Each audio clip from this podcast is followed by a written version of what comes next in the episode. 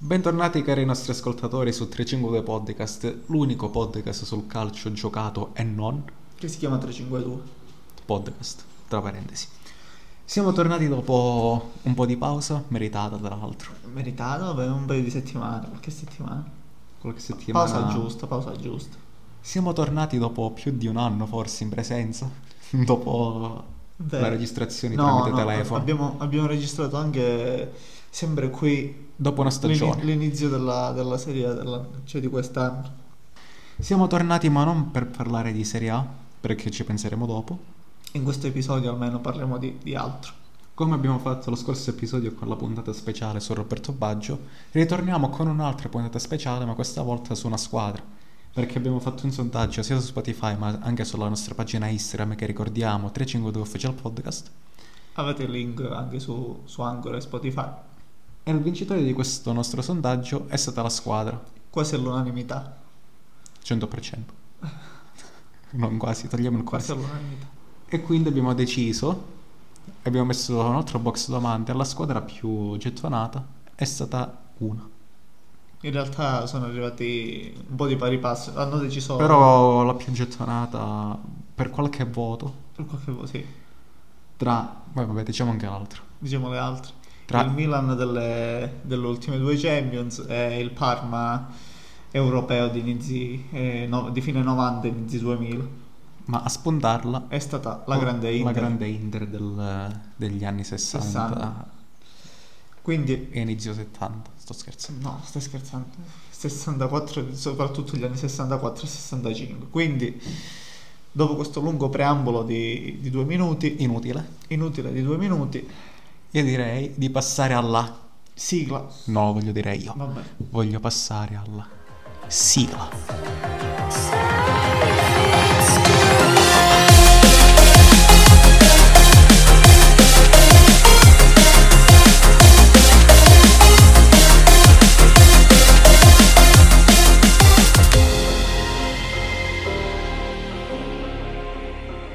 Bentornati dopo questo breve stacco musicale, ormai abituale per i nostri ascoltatori. Apprezzato, apprezzato. o almeno così dico, forse per non farci restare male, abbiamo deciso di impostare questa puntata attraverso dei punti.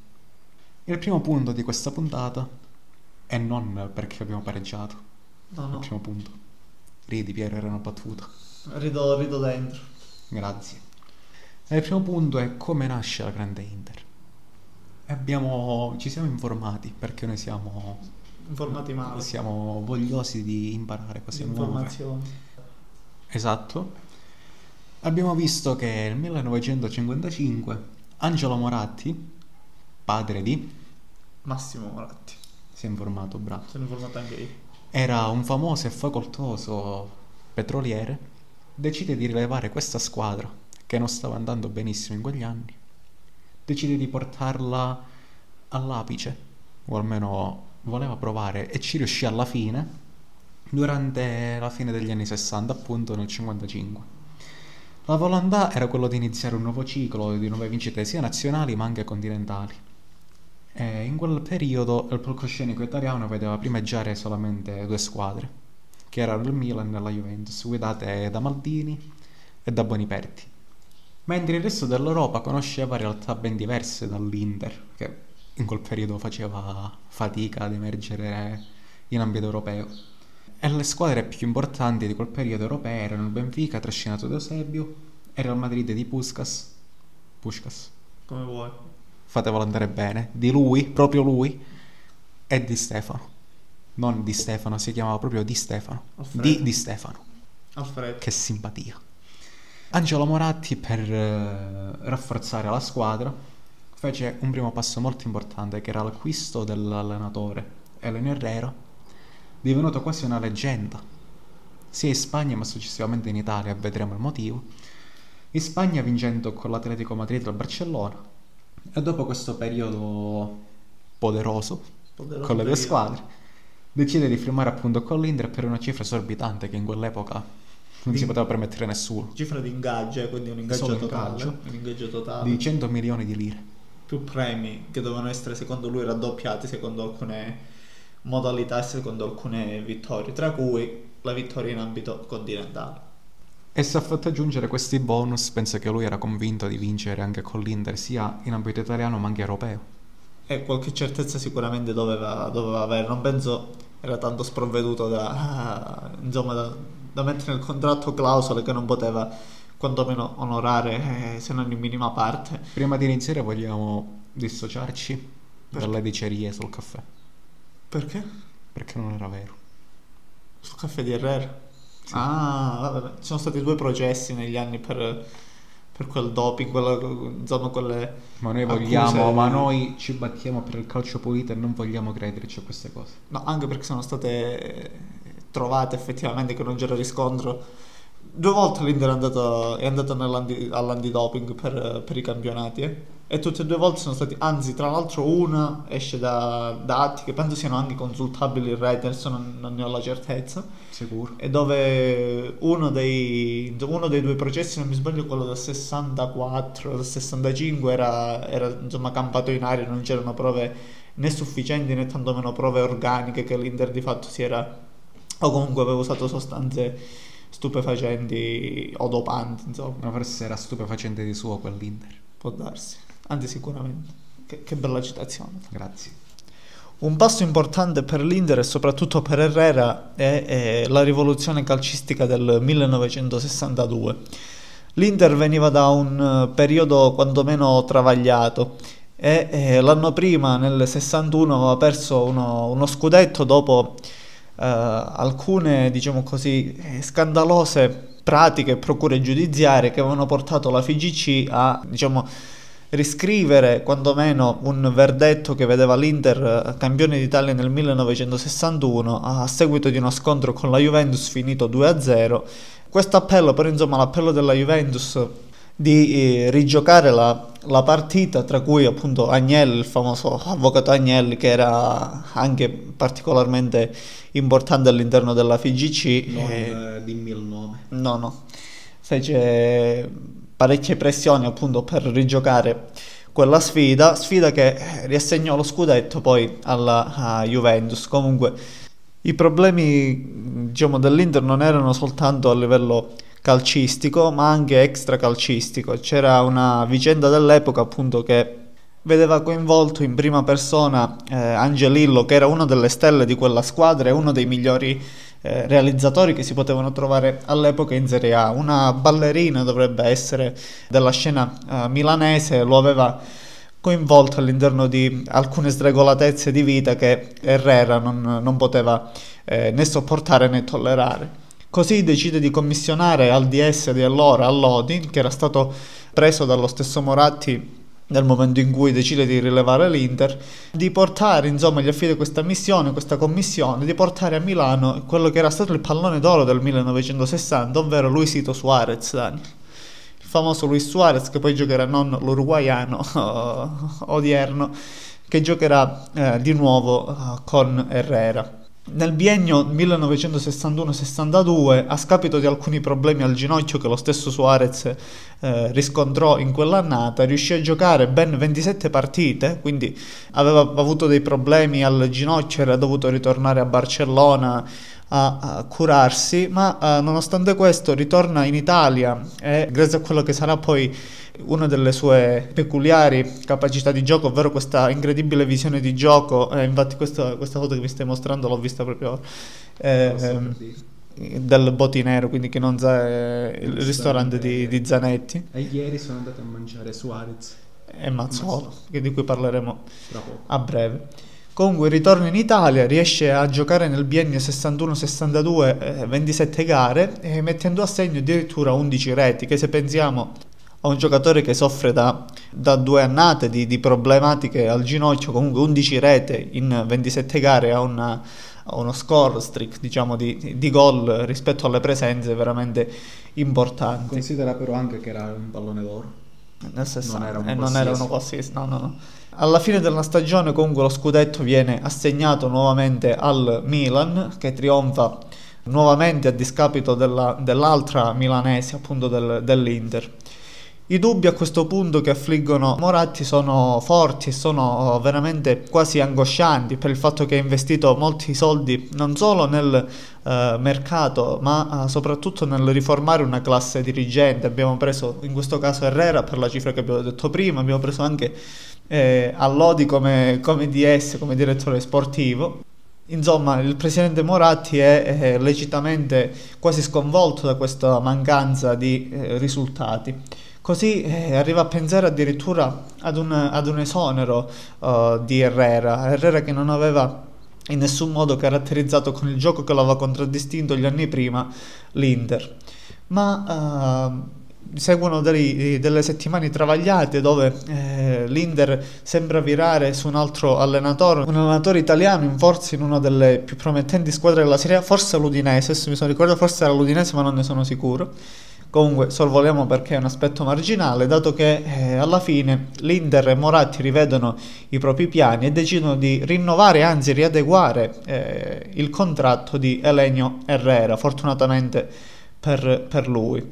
La sessione di mercato estiva uh, vede un uh, grande esborso economico. Ancora una volta da parte del, del, presidente che ormai aveva l'idea di eh, costruire una grande squadra al pari di quello che abbiamo detto poc'anzi. Arrivano infatti il brasiliano Jair, arriva anche Burnic, scomparso poco tempo fa, eh, un anno sì, interprete di quella, di quella Inter, oltre alla promozione in prima squadra di due delle bandiere, non solo del calcio uh, italiano ma uh, anche mondiale, ovvero Sandro Mazzola, figlio di Valentino del Grande Torino, e Giacinto Facchetti. Nel 1962 e nel 1963 Nonostante la grande campagna acquisti e, e, l'avvio del campionato sotto le migliori auspici e le migliori speranze per i tifosi interisti, la squadra riesce a totalizzare in sette partite soltanto sette punti. La formazione nerazzurra eh, dopo sette giornate è quasi ridotta a, ad, una, ad una condizione che possiamo definire pietosa per quanto riguarda l'aspetto psicologico, avere una corazzata del genere e non riuscire a far punti sicuramente non deve essere stato uh, facile né per la presidenza né per gli stessi giocatori. Soprattutto ma, per uh, i tifosi. Soprattutto per i tifosi, ma penso che c'era uh, un'altra... magari oggi sarebbe stato un po' più difficile eh, riorganizzare... Anno, fuori, sì, sì, riorganizzare la squadra. Insomma, riprendendo il discorso, a questo punto Moratti eh, diventa quasi lui stesso fautore del suo, del suo, futuro, decide di riprendere in mano la situazione e imporre dei, quasi dei cambiamenti ad Herrera in accordo col presidente e eh, rivedendo un po' la sua tattica, il suo modo di, di giocare, eh, Herrera decide di eh, impiantare in, uh, diciamo così, in maniera fissa all'interno dell'11 titolare sia Facchetti, il giovane Giacinto Facchetti, sia uh, Mazzola.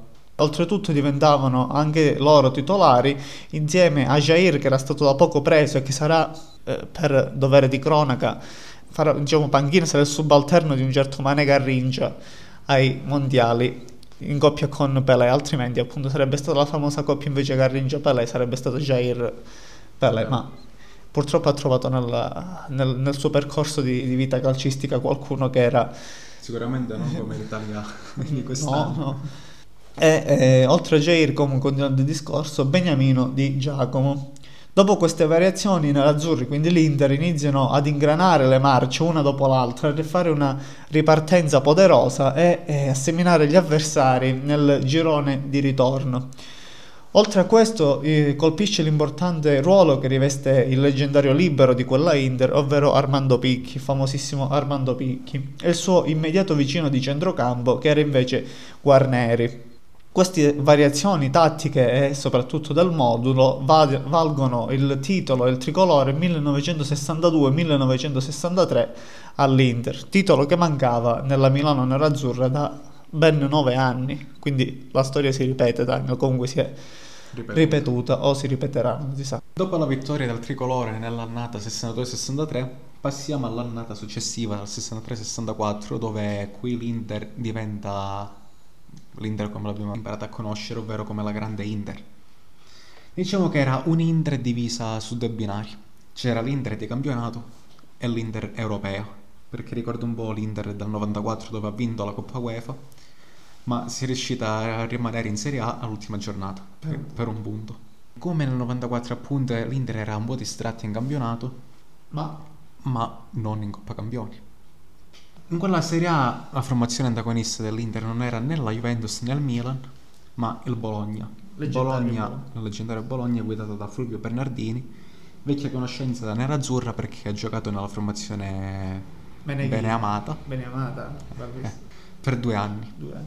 Il primo impegno in Coppa Campioni risale al 18 settembre del 63 contro una squadra che allora era una delle più importanti All'epoca, sicuramente. all'epoca sicuramente, ovvero l'Everton. E proprio gli inglesi sono i primi a cadere nel confronto con i nerazzurri, che dopo la 0-0 esterno Liverpool. in campo inglese e Jair a San Siro a segnare l'1-0 che sancirà il passaggio dei nerazzurri al turno successivo, dove incontrano questa volta i francesi del Monaco, regolato poi nella doppia sfida con un netto poderoso, direi, Questo 4 a poderoso 1. oggi ci piace. sì, 4-1 totale. Stessa sorte avrà il Partizan di Belgrado, sconfitto 2-1 grazie a Jair e Mazzola. La musica cambia però in semifinale, dove Giacinto Facchetti e compagni incontrano il Borussia Dortmund. La partita appunto è tiratissima, In campo tedesco. tiratissima non con la latina, No. no, era un'altra quella, e lascia con effetto sospeso i, i tifosi nerazzurri, soprattutto getta indecisione in vista del ritorno a Milano. La gara si conclude con un pareggio, ovvero 2-2 in Germania, e per il ritorno è ancora tutto quanto decisivo, come una finalina, se vogliamo chiamarlo in questo modo. E come succede in questi casi, sono proprio i campioni che emergono e riescono a tirare la squadra verso nuove conquiste e riescono a rovesciare la sorte della gara. E sono i gemelli, ma non i gemelli del gol. quelli di Le Benji.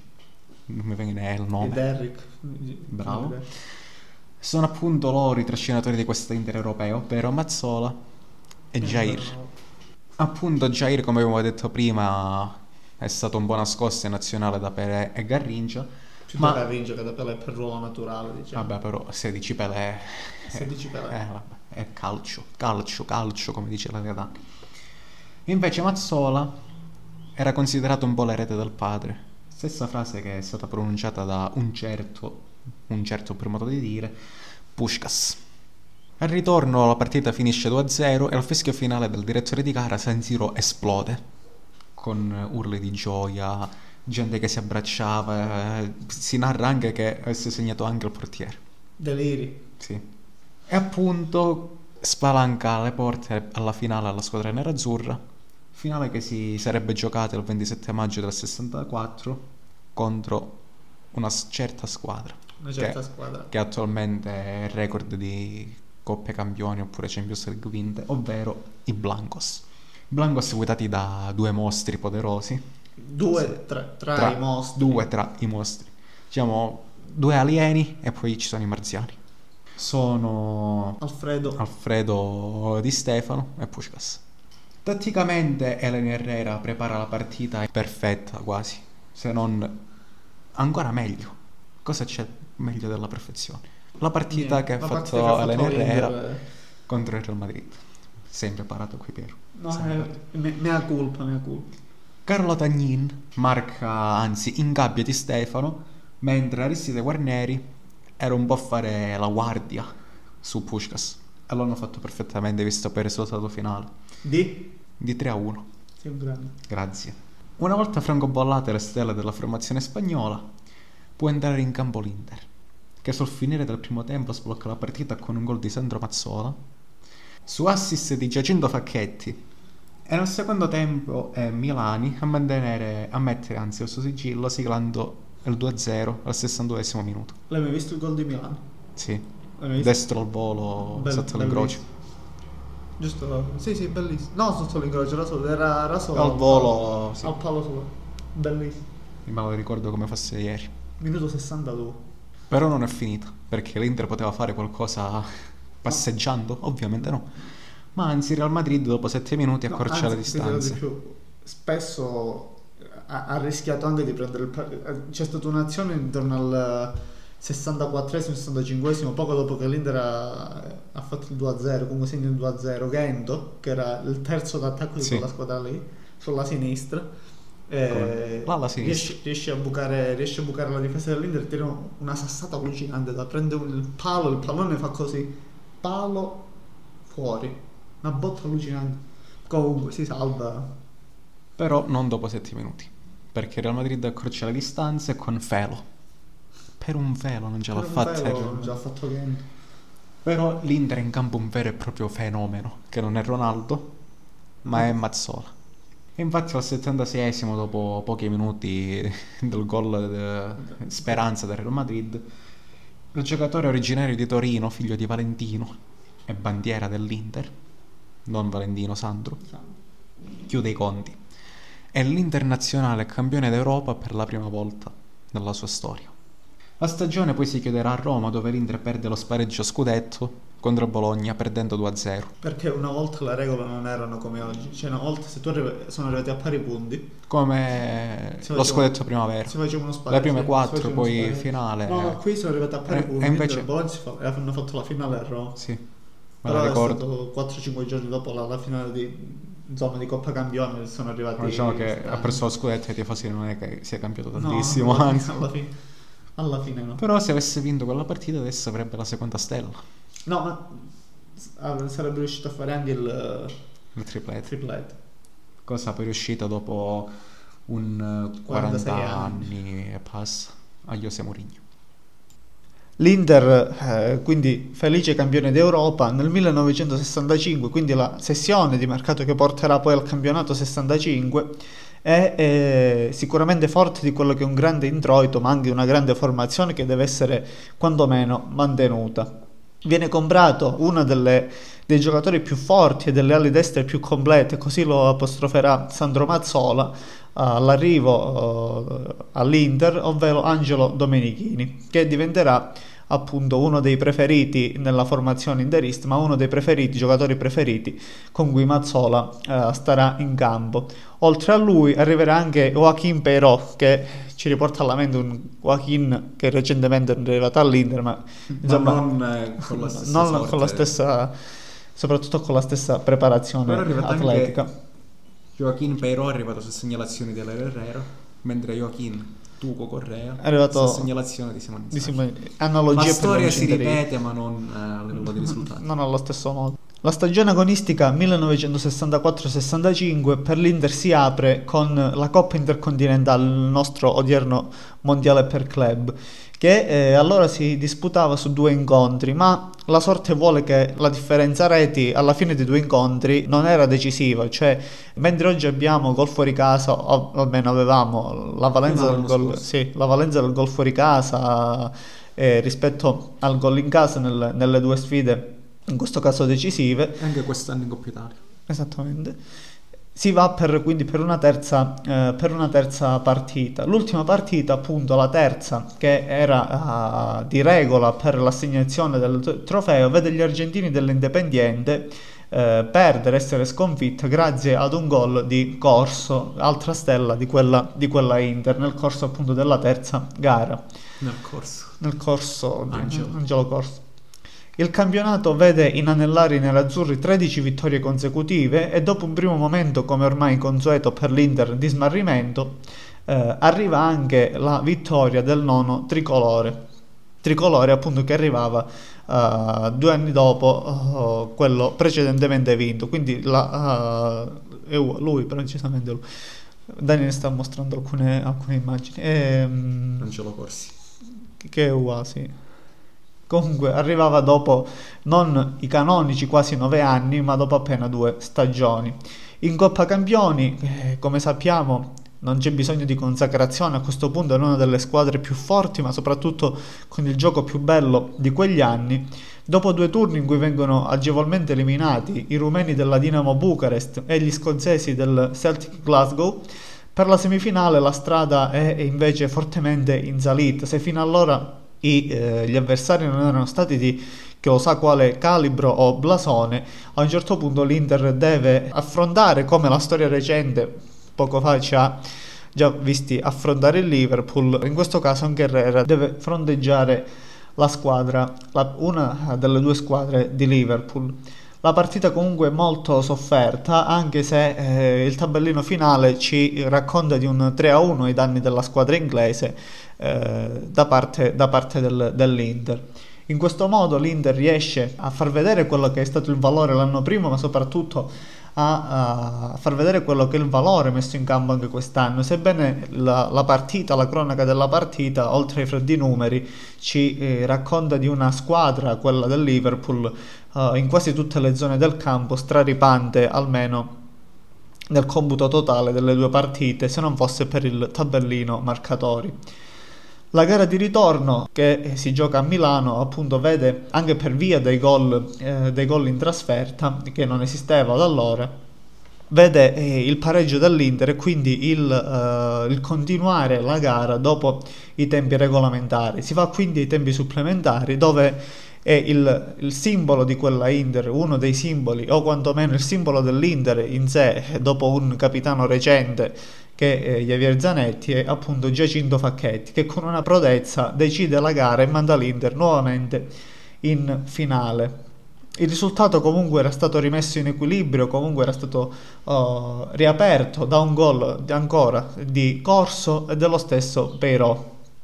Il gol eh, di quest'ultimo entrerà appunto nella storia eh, del calcio dal momento che riesce a rubare uno dei primi esempi, il, il pallone, eh, come aveva fatto anche Ronaldinho se non sbaglio in tempi più recenti, riesce a rubare il pallone dalle mani del portiere e poi a, a controllarlo e depositarlo in rete.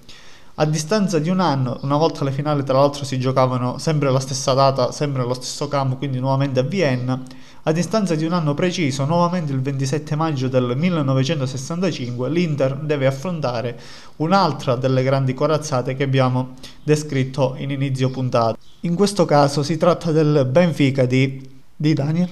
Sei preparato? Del Benfica di? Della Pantera Nera, ti dico.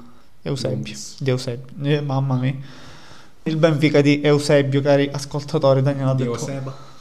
No detto un'eresia, per cui al momento verrà ostracizzato dalla, dal podcast. Questo termine dove l'ho detto? Ostracizzare deriva da Ostragon, Daniel. Erano dei cocci di, erano dei cocci di d'argilla dove si scrivevano che io dovevo essere allontanato dalle città greche se ti interessa. Comunque, signori, qui stiamo facendo un po' di, un po' di divagazioni. Stavo dicendo, ritorniamo al 27 maggio 65. Quindi l'Inter deve incontrare la squadra che era stata portata fin lì dal suo rappresentante più forte, quindi Eusebio. Eusebio. Rispe- rispetto per favore. Rispetto per favore.